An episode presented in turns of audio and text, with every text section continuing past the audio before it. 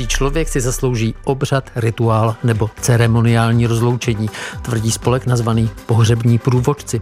Podle tohoto sdružení se pohřby v Česku za poslední léta mění od smutných a uplakaných v oslavu života. Hostem hovoru je zakladatel Pohřebních průvodců v civilu, firemní konzultant Oleg Vojtíšek. U poslechu hovoru vás vítá Petr Vizina. Hovory.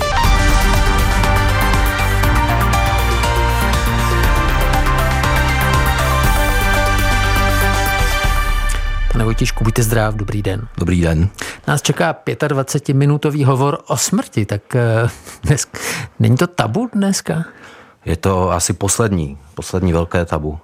A potom co sex, potom co porno, potom co všechno ostatní už přestalo být naprosto tabu.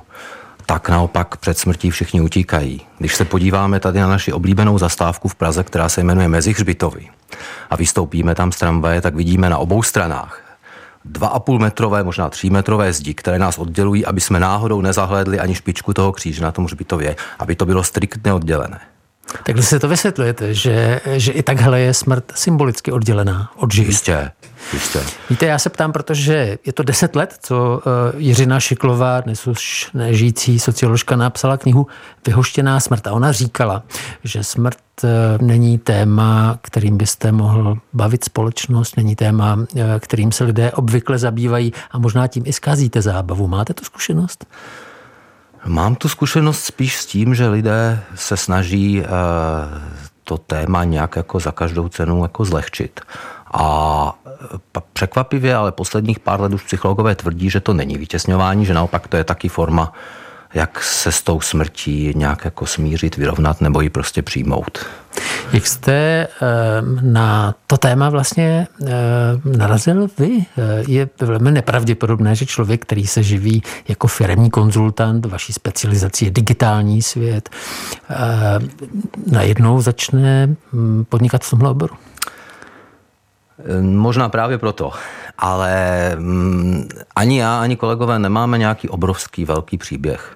Někdo mi umřel a viděl jsem, jak se ke mně špatně chovají, nebo jsem zažil nějakou opravdu transcendentální zkušenost. Nic takového. V mém případě já jsem viděl obřad v Berlíně, který byl fantastický, protože navíc byl v kostele, byl propojené, to řekněme posvátné a profání, byl propojený lidi, kteří podle mě poprvé byli v kostele.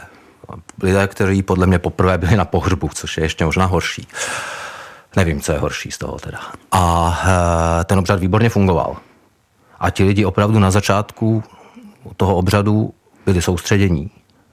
Vprostřed toho obřadu brečeli chlapy jako 20letí, 30letí, 40letí brečeli a na konci už se smáli a tak jako si prospěvovali. To opravdu jako nic takového jsem ve východní Evropě nikdy neviděl. Možná jako různé pohřby potom na východním Slovensku, rusínské a tak dál. To je...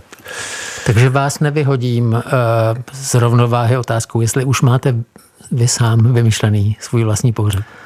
To určitě ne, protože to je taková otázka, kterou nám dávají na workshopech, nebo dokonce my dáváme na workshopech.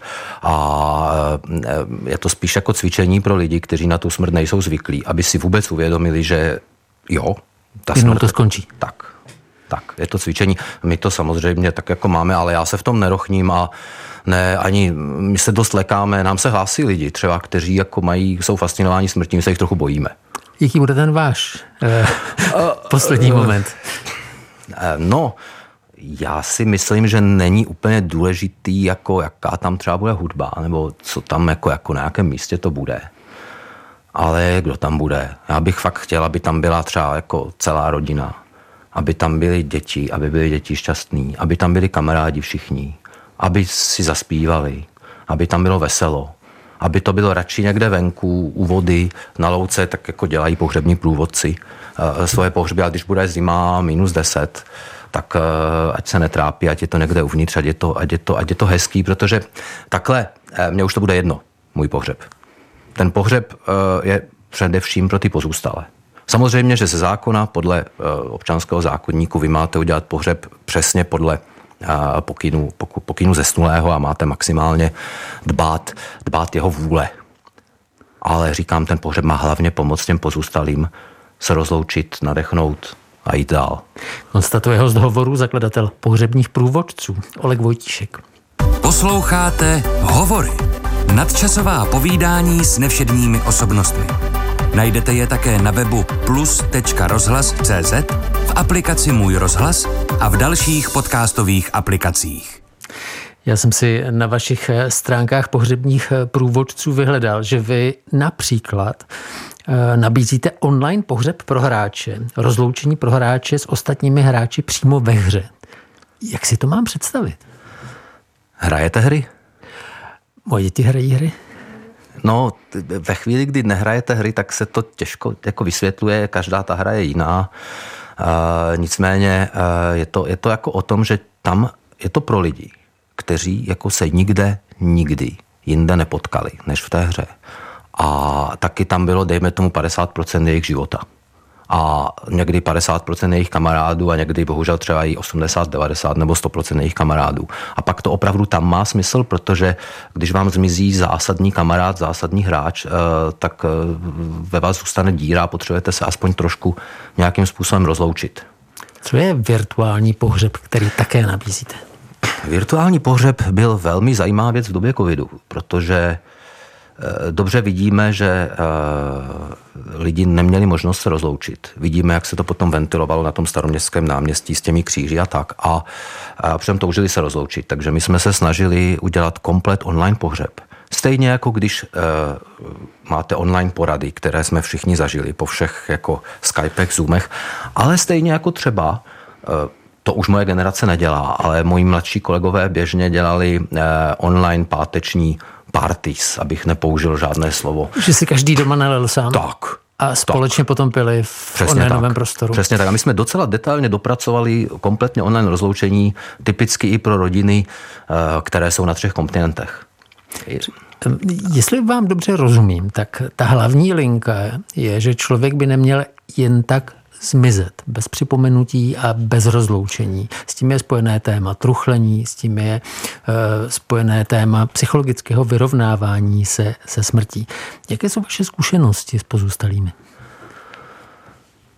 No, v Čechách Češi jsou jako opravdu jako premianti v popírání smrti. A každý se ptá, proč. Není v tomto rozhovoru prostor na to nějak asi rozebírat moc. Ale zkuste naznačit.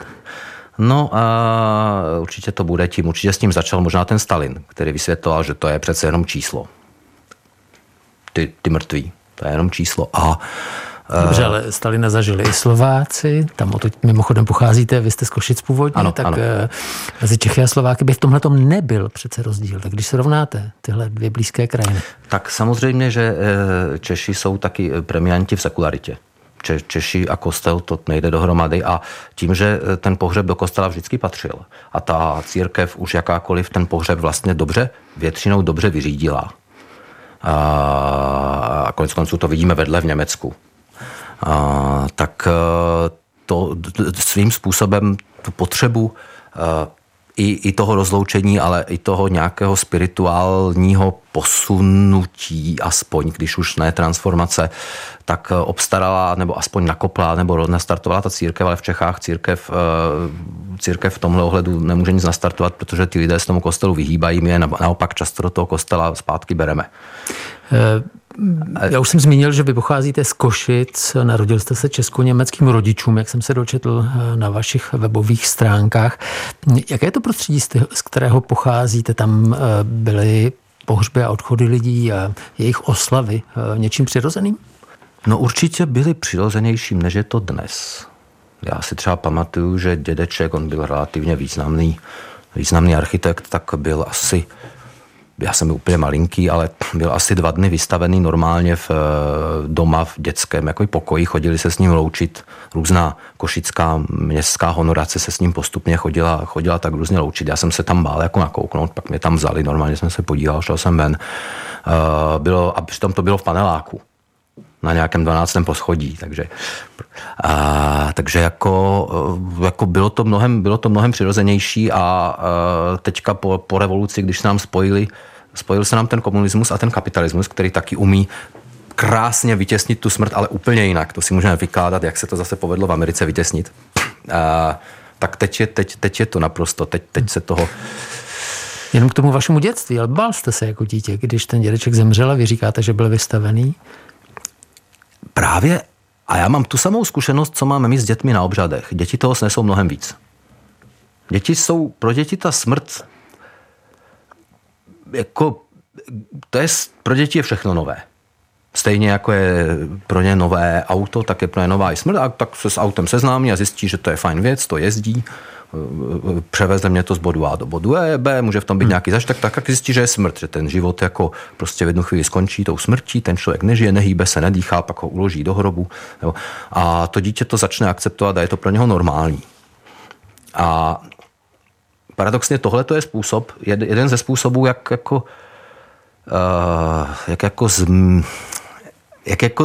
s tou smrtí se srovnat i bez nějakého spirituální transformace, kterou potřebujete potom už v dospělosti, když se s tím máte srovnat doopravdy. Ptají se vás lidé, co mají vlastně říci dětem, nebo jak, jestli mají děti držet spíš stranou od toho truchlení, od toho obřadu? Ptají, ale tohle to je téma, které vám víceméně každý psycholog řekne, že děti na pohřeb patří, že to mají jako celý vidět, aby se necítili odstrčené, že samozřejmě my dáváme velký pozor, aby jsme nikoho netraumatizovali. Jo. A že děti mají slyšet relativně pravdu, uměrnou jejich mentální úrovni. Pokud je dítě 4leté, tak mu budu vykládat asi něco jiného než puberťákovi. Já mám obě děti v tomto věku, takže vím docela přesně, o čem mluvím. A pak je jako možná důležité právě těm dětem připravit nějakou vlastní formu toho rozloučení, o což my se pohřební průvodci na těch pohřbech i snažíme. Opravdu pro ty děti připravit něco speciálního, něco, aby to pro ně bylo, já řeknu to slovo, opravdu jako zajímavé a zábavné. No, na to, musím říct, že na to jsem chtěl zrovna narážet. Vy tvrdíte, že v posledních letech v Česku se ty pohřby mění od smutných a uplakaných až po oslavu života. Nemá tam přesto na tom rozloučení místo, to truchlení, ten smutek, ten zármutek? Rozhodně ano, ale to je vlastně to, co jsem zažil v tom Berlíně, že to je možná ta nejlepší křivka, kdy vy projdete na tom pohřbu vším, je to samozřejmě velmi instantní, ale projdete vším od toho soustředění přes to skutečné jako truchlení a zármutek až po tu oslavu. Koneckonců na Moravě, na Hřbitovech, ta kapela, když se šlo do kopce, tak vždycky hrála smutně, truchlivě, když se šlo na Hřbitov, opravdu jako teskně. A když se šlo ze Hřbitova, tak už hrála veselé, do kroku, do skoku, možná i proto, že se šlo do hospody. Ale bylo to v podstatě takhle. Takže samozřejmě to truchlení tam má být, ale my se třeba snažíme jako fakt mluvit o tom, jak ten člověk žil. A ne o tom, že zemřel. Jsme si všimli, že zemřel. Viděli jsme parté, víme, že ten člověk opravdu zemřel, nežije, není, ale ti lidi i tam přišli ne proto, aby se seznámili s tím, že zemřel, ale proto, aby se rozloučili s ním a poskládali ty svoje vazby nějak jako jinak. Jo? I proto po pohřbu se dělá nějaká trachtace, jde se do restaurace, do hospody, aby ti lidi navázali nové vztahy, už které budou vypadat bez toho člověka jinak. Třeba trochu.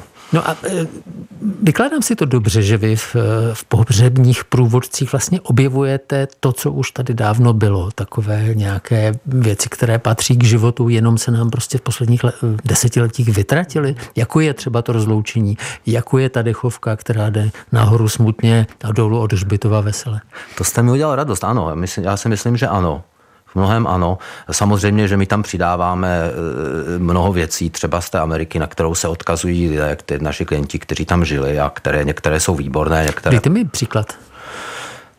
Nám se ozývá dost lidí, že my nechceme takový ten pohřeb. My chceme takovou tu oslavu života. Což mě samozřejmě těší velmi. Na druhou stranu dobře vím, jak to vypadá v Americe, že se jim povedlo taky tu smrt úplně vytěsnit. Už jenom takové ty eufemizmy, že to už není smrt, to je odchod. To už není mrtvý nebo zesnulý, to jsou ostatky a tak dál. A koneckonců ty Hřbitovy, kde je pochovány, má většina celebrit od Michaela Jacksona až po, nevím, kdo teď naposledy zemřel, kde nejsou žádné kříže, aby vás to nelekalo, nejsou žádné náhrobky. Jsou tam jenom takové destičky podobné, jako jsou u nás ty vzpomínky na holokaust na zemi. A je to taky jako jiná forma vytěsnění. A pak samozřejmě to jejich jako balzamování, to je strašná věc. To jsem rád, že to u nás není. Stane se vám někdy na pohřbu, že přestože to na vás dolehne, přestože jste vybavený všitou teorií a jste na to připravený? To není dolehne. A ono to není vůbec, jako my nejsme pojídači hříchů. My naopak jako vlastně těm lidem pomáháme a fakt nám to dělá jako radost, že jsme jim pomohli nebo že to nějak fungovalo. Že to jim to aspoň k něčemu bylo. No, takže opravdu se nestává dolehne. Stává se, že se dojmeme a opravdu ne zas tak často, ale opravdu, ne zas tak často. Docela i to závisí, jestli je to na vteřinu, to se stává na každém pohřbu. To s jistotou. I mně, i kolegům. Že na každém pohřbu aspoň na pár vteřin opravdu se téměř jako vám zlomí ten hlas nebo to oko zaslzí na tu vteřinu a tak. Ale stalo se nám už i v tomto roce, že jsme se doopravdu jako dojali. Co je tak nejcitlivější téma u lidských odchodů? Představuji si, že to je taky závislé na věku toho, kdo zemřel. Je to tak? Není. Ne, tak to samozřejmě děti, to nikdo, to opravdu to děsí i mě. Já mám 2 děti a jako je to věc, která jako nic asi horšího se vám nemůže stát. Na druhou stranu poradci pro pozůstalé, což je výborná profese, doufám, že jednou konečně dostane podobné úcty, jako třeba v Německu, tak vám řeknou, že dokážou takovéhoto člověka jako kompletně dostat zpátky do života. Kompletně. Nicméně asi děti to je vždycky strašný pro toho rodiče. Ale jinak si nemyslím, že to má co společného s věkem, protože ta smrt může přijít úplně kdykoliv na úplně každého z nás. Teďka vyjdem tady ven a přejede nás tramvaj. A to je to, co je potřeba si jako uvědomit a s tím jako pracovat a žít. Teoreticky se tomu dá rozumět, ale prakticky to nepředpokládáme, je to tak. Ale víte co, takoví Butánci třeba si mají 5krát denně připomínat, že zemřou. Mají na to krásnou aplikaci. Můžu pak, abych... Jste mobilní? Mobilní aplikaci, ano, která vám 5krát za den připomene, že zemřete a nějaký hezký citát o smrti třeba, nebo něco o tom. Nebo dokonce tam pak vkládají reklamu pohřebních služeb, že jo? Tohle nenabízíte zatím ještě? Ne, to nenabízíme. Že by 5krát denně na mobilní aplikaci vyšlo upozornění Memento Mori? No a děkuju, že jste vzpomněl Memento Mori. Konec konců katolíci by měli podle mě modlitba hodin jednou denně taky pomyslet na svoji smrtelnost. A možná mě opravte, já si nejsem úplně jistý. Je to tak? Takže, je to tak, děkuju. Takže i tam je to, že jednou denně byste měl nad tou smrtí se zamyslet a pak ráno zase poděkovat pánu, že jste přežil tu noc. A vy to takhle děláte? Ne. Hostem hovoru je zakladatel pohřebních průvodců Oleg Vojtíšek. Pane Vojtíšku, já se vás přesto musím zeptat, jestli to na vás nemá nějaký vliv, že se pohybujete velmi často v prostředí, které člověk zažívá, když je šťastný, jen málo kdy za život. To znamená, když někdo blízký odejde. Pro vás to je přece jenom běžnější, nechci říct všednější. Nemáte dojem, že to na vás nějak působí? No v té praktické rovině. Já mám 2 děti, takže už jsem 2krát zvedl životní pojistku. Opravdu, protože myslíte na to, když se to stane, aby ty děti vůbec ty hypotéky všechny zaplatili. A tak. Ale reálně samozřejmě, že má a vy začnete přemýšlet o tom opravdu, že to, co my se snažíme dělat, tak to je, že těm lidem trochu pomůžete tu smrt lépe snést a trochu se s ní vyrovnat a trochu se na ní připravit. A to je samozřejmě super, protože když pak třeba vám někdo zemře, tak se nejste zahlcení takovými těmi existenciálními otázkami a proč se to stalo a proč musí člověk umřít a proč se to stalo mně a co se... Ale začnete jednak prakticky konat. A za druhé můžete jako normálně truchlit, cokoliv to znamená. Vy zmiňujete téma, které zmínila již vzpomínaná Jiřina Šiklová a zmiňuje to taky třeba paliativní péče. A to je to, že vlastně to vědomí smrti nějakým způsobem ovlivňuje to, jak žijeme. Jakým způsobem to podle vás tohleto vědomí, že všichni jsme koneční, může ovlivňovat náš život podle vaší zkušenosti? Tak ta jednoduchá věc je, že když si uvědomíme smrt, tak tam končí naše ego a kde končí naše ego, tak začíná pokora. To je ta jednoduchá věc. Potom možná ta složitější věc je, že my opravdu, aby jsme se doopravdy vyrovnali ze smrtí, a nejenom, aby jsme to jako líp snášeli, tak potřebujeme stejně nějakou, řekněme tomu, spirituální transformaci. A jestli tomu budeme říkat jako Bůh, nebo jestli to přelepíme a budeme tomu říkat smysl, protože je to modernější, a nebo jestli tomu budeme říkat nějak jinak, tak stejně potřebujeme dospět do bodu, kdy ten svůj vnitřek, tu svoji skleničku něčím naplníme. Já bych šel od těch transcendentálních témat úplně praktickým ještě na závěr. Dobře. 4/5 Pražanů podle dat volí pro své blízké kremaci bez obřadu, čili pouze si vyzvednou tu urnu. Máte dojem, že to je něco jako skutečnost, proti které jde ten váš trend? Loučit se? Určitě ano. Nezmizet jenom? To je neuvěřitelně špatně. Čili za váš úspěch bylo považováno, kdyby toto číslo bylo nižší v budoucnu? Určitě. Já bych za největší úspěch považoval, kdyby jako každý chtěl udělat obřad. Jakýkoliv, i když to udělá doma, v kuchyni, sám. I tak zapálí svíčku, otevře si víno, zavzpomíná, i tak je to obřad. Tady je potřeba poznamenat, že v Brně je to necelých 40%. Že, Ano, to přesně koreluje potom s tím kostelem a s těmi dalšími věcmi. Ano. Je zájem o vaše služby, jaký jste očekával? Roste to ročně na 2 násobek každý rok, možná 2,5 násobek, takže určitě je. V čem byste chtěl nějak vyjít vstříc tomu očekávání české společnosti? Vy už jste říkal, že nejsme úplně doma v tom kostele. Podle dat se nezdá ani, že bychom ve velkých městech žili kdo ví jak provázaní společensky. To je pravda. Tak v čem byste rádi vyšli české společnosti vstříc? No a my jim umožníme ten obřad udělat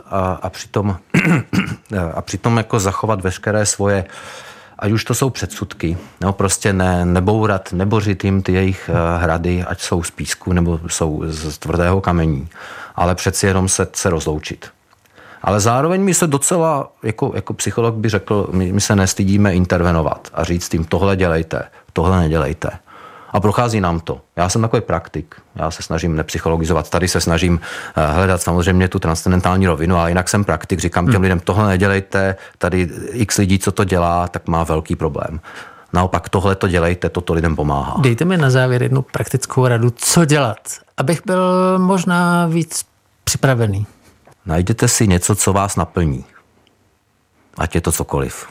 Je to strašná floskule, strašná fráze. Já vím, ale ve chvíli, kdy budete opravdu cítit, že váš život má nějaký smysl, tak a pokud tam nebudou ty existenční nějaké věci, že od vás je závislých 5 dětí a něco, tak budete připraven víceméně zemřít kdykoliv. Já vám děkuji za radu. Hostem hovoru byl zakladatel Pohřebních průvodců Oleg Vojtíšek. Díky, že jste přišel. Já děkuji vám. Za pozornost děkuji a příjemný poslech dalších pořadů na Plusu přeje Petr Vizina.